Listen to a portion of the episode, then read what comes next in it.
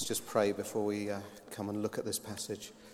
Father God, we just come to you, our Father. Jesus, we come to you because we know that you love us and you have great words for us this morning.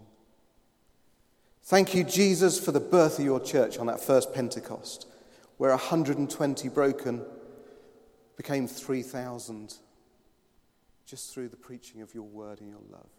Let us hear that this morning. I pray you'll take the words I've prepared and you'll speak through them. In Jesus' name. Amen. So listen. Can you hear that? Can you hear that? Can you hear the wind rushing? And see the tongues of fire coming down from heaven, resting on each of you. Can you see that? Can you feel that? That it starts to bubble up inside, that you start to praise God. Jesus, I thank you. I praise you, Lord, for all that you've done. You've set me free. And as you're praising, those words become words of a tongue that you don't understand. That was the first Pentecost. That was the first Pentecost. But is that for today? Hopefully, by the end of this talk, you'll see that being filled with the Holy Spirit is one of the most important things in a Christian's life. But why? Pentecost was amazing for the first disciples. It was a tangible experience because they were broken, they'd lost their Lord. They thought they were going to get a great king who was going to take over the world. Instead, he died on a cross. He came back. They saw him and they thought, he's come back to rule. But then he left them again. But he told them to go and wait in this upper room. So they were kind of broken. But then the Holy Spirit came, and they were turned from a people who were broken into a people with a purpose, a passion, and the power to deliver what God was calling them to do.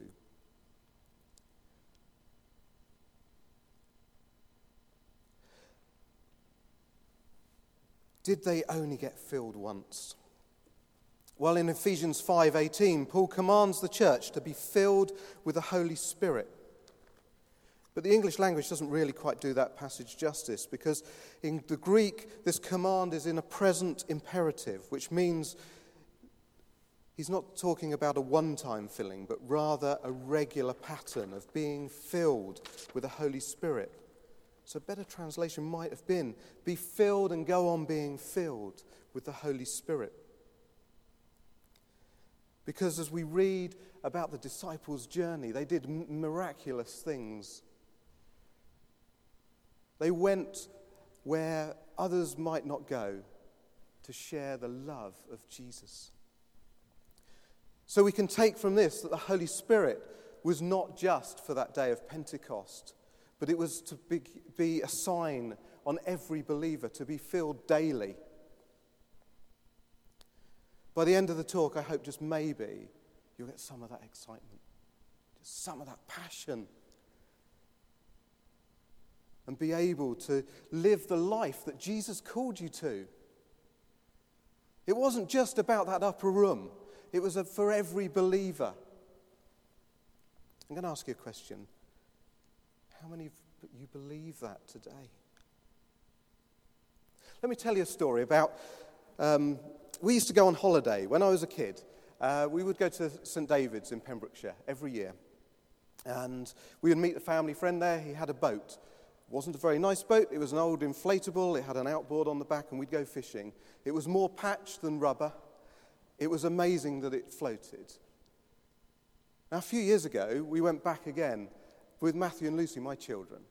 Um, and they were probably about 11, 12, which was actually about the age when I used to go out in this boat. And we met our family friend there, and we went out in this boat. He still had this boat, even more patches.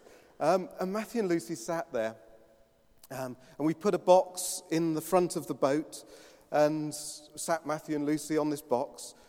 And he revved the little engine, and we started zooming out in the bay. And then the, the boat went and stopped. And Matthew and Lucy were, Oh, Daddy, what's happening? And it had stopped. And we fumbled around and we, we looked to see why the boat had stopped. And it turned out that I'd put the plastic box that Matthew and Lucy was sitting on on the fuel line. and it had conked out because they were starving at a fuel. A Christian's life without the Holy Spirit is like that. The fuel cannot get to you. You cannot burn with passion and, and power in this world and function in this world the way that Jesus is calling us without the fuel of the Holy Spirit getting through to us. Without the first Pentecost, the church would not have been born. The first believers would not have been on fire. In my walk and experience, without the Holy Spirit, we cannot effectively live the call of Christ on our lives. So let's reel it back a bit. Let's, let's try and look at this a little bit more intellectually. Was Pentecost the first time the Holy Spirit was seen in the Bible? If we turn to Genesis chapter 1, in the beginning, God created the heavens and the earth. The earth was without form and void, and darkness was on the face of the deep. And the Spirit of God was hovering over the face of the waters. The Holy Spirit was there at the beginning was part of the creation story of this world that we live on. Okay, so was, was the Holy Spirit mentioned in what Christians refer to as the Old Testament? I think of it more as a lens to see the coming Jesus. But was the Holy Spirit seen in the Old Testament? The Holy Spirit empowered individuals in the Old Testament for specific tasks. For example, Bezalel God, had God's given wisdom and craftsmanship to enable him to become the tabernacle's chief architect in Exodus 31, verses 1 to 5. We also read the Spirit settled upon leaders needing the help in administration in Numbers 11, 16, and 17. Oh, Lord, I need that.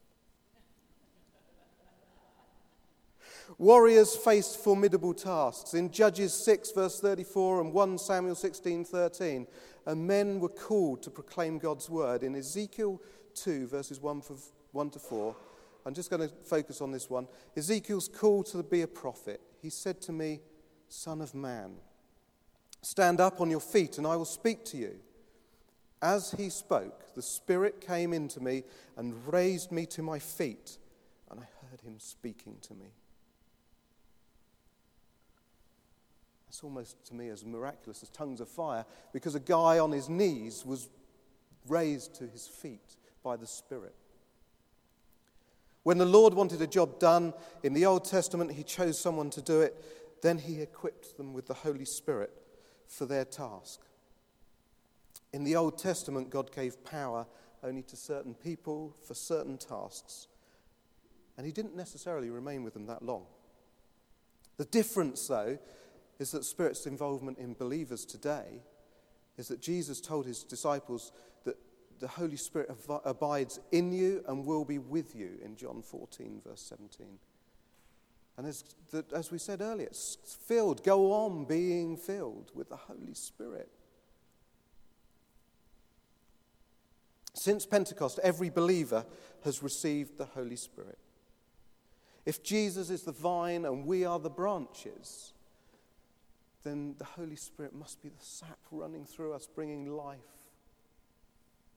Must be. If we are to be plants living,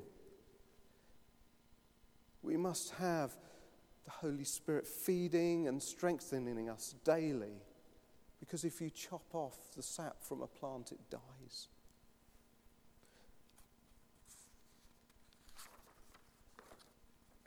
So Pentecost, the fulfillment of two promises. In the Old Testament, Joel 2:28 which says, "I will pour out my spirit on all people."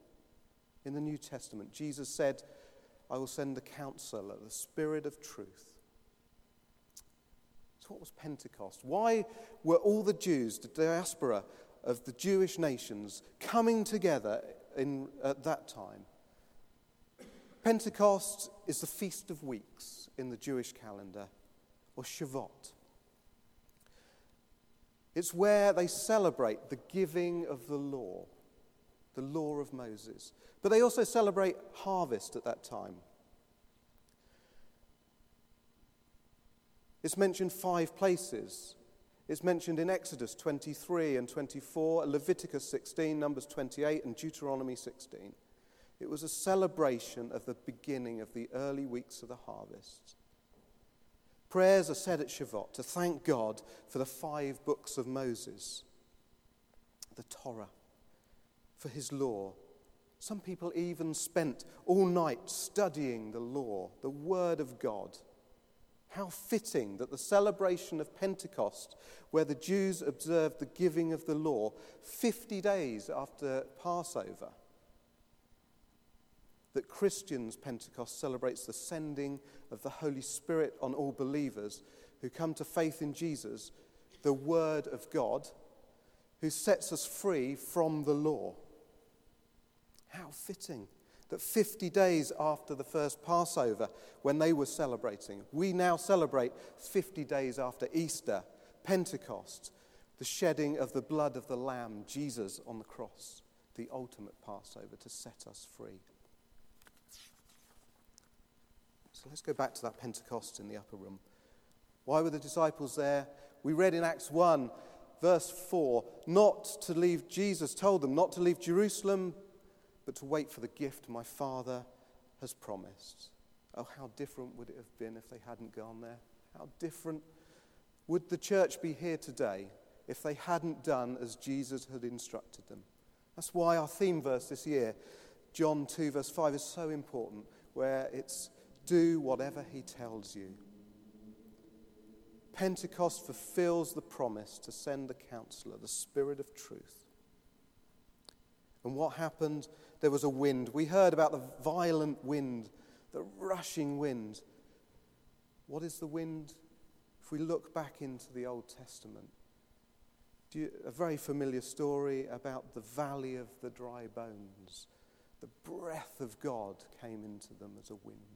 The breath of God brought them from dry bones to life. The breath of God coming at Pentecost brought the dry bones of the church to life and can bring you life today. So the wind of the Holy Spirit brings life. Second, there were tongues of fire. Tongues separated and came and rested on each of them. Do you notice it came as a single fire and then split? It's a single fire of God coming on each of them. Jesus said, I am the light of the world. In those days, light was fire. He also said, You are to become the light of the world in Matthew 5:14. The picture of Acts seems to be a single flame, separating, symbolically resting on each of them, setting them alight to become a torch, a beacon, a beacon of fire for Jesus. There's a story um, of uh, W.E. Sangster, who was a Methodist minister. Um, and he was interviewing a candidate for ministry. And the candidate rather nervously said, as he was giving account for himself, I am not the kind of person who could set the Thames on fire. And dear old Sangster said, My dear young brother, I am not interested if you could set the Thames on fire. What I want to know is, is this if I picked you up by the scruff of the neck and dropped you in the Thames, will it sizzle and steam?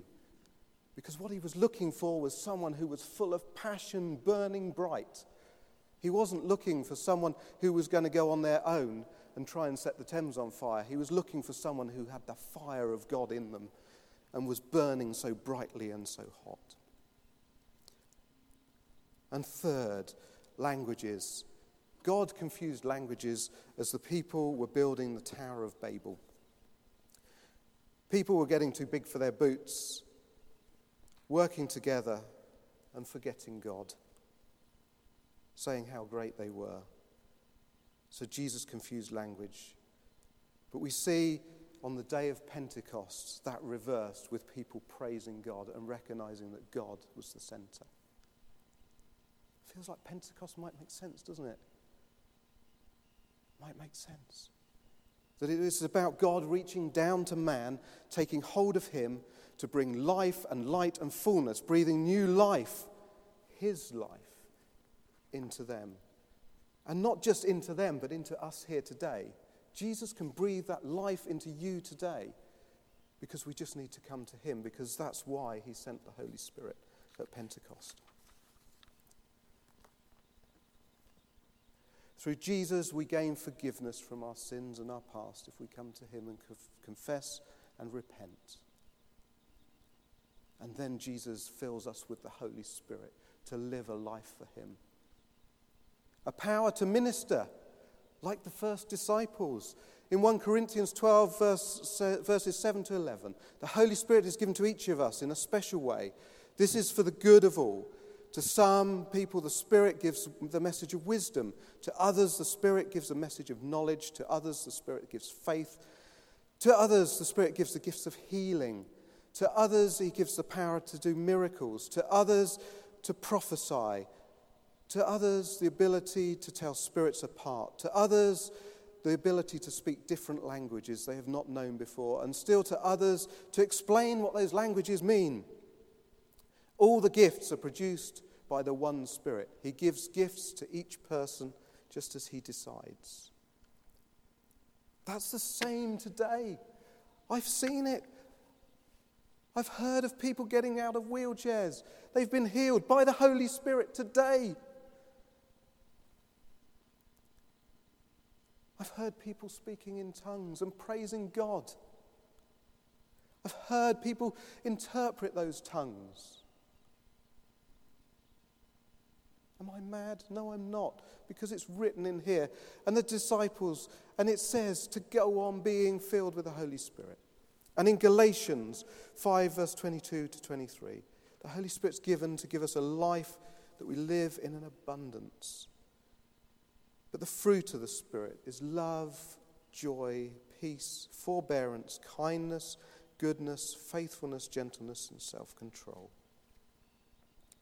As we live our life filled with the Holy Spirit, we will find peace, and we'll find an inner joy, and we'll find love, and patience, and kindness, and goodness. So, should we be filled with the Holy Spirit? God sent him at Pentecost on the early disciples. They were filled and went on being filled. And the church was born, and 3,000 that day were added. And then the church grew and grew and grew and grew and grew. Should we be filled with the Holy Spirit if we want to see God move today? Surely the answer is only yes. This is Pentecost today. It all makes sense. Okay, I've spoken a long time. So, Pentecost for you every day. The Holy Spirit filling you, pointing you to Jesus, the Holy Spirit empowering you to minister, Holy Spirit bringing you a deep love and joy and peace a Holy Spirit bringing a breath to those dry bones.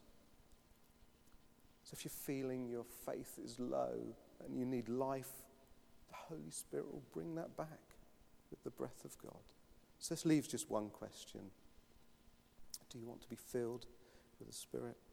To walk a life with Jesus? Our response surely must be yes. If there's one thing you take away from this talk, I'd like you to think what I said at the beginning and what I'm going to say now. And that was that being filled with the Holy Spirit is one of the most important parts of the Christian's walk because it brings life, it brings power, and it helps us to live as Jesus called us to live. It was important through the Old Testament, it brought the birth of the church, life to the early church, and power to minister. If we are to be the people God is calling us to be, ones who go into all the world bringing the good news, there is no option than to be filled with the Holy Spirit. And so to close, I'd just like to say a prayer. I'm just going to ask God to send His Holy Spirit now to fill us. We might not fear, hear a rushing wind or see tongues of fire, but He is here. And He wants you to know Jesus more deeply He wants you to know God more dearly. Father God, thank you for these words, and I just pray you'll send your Holy Spirit upon each of us. Open our hearts, Lord, to your truth that we may go deeper with you, that we may love this world as you love it, and be greater witnesses to you. In Jesus' name.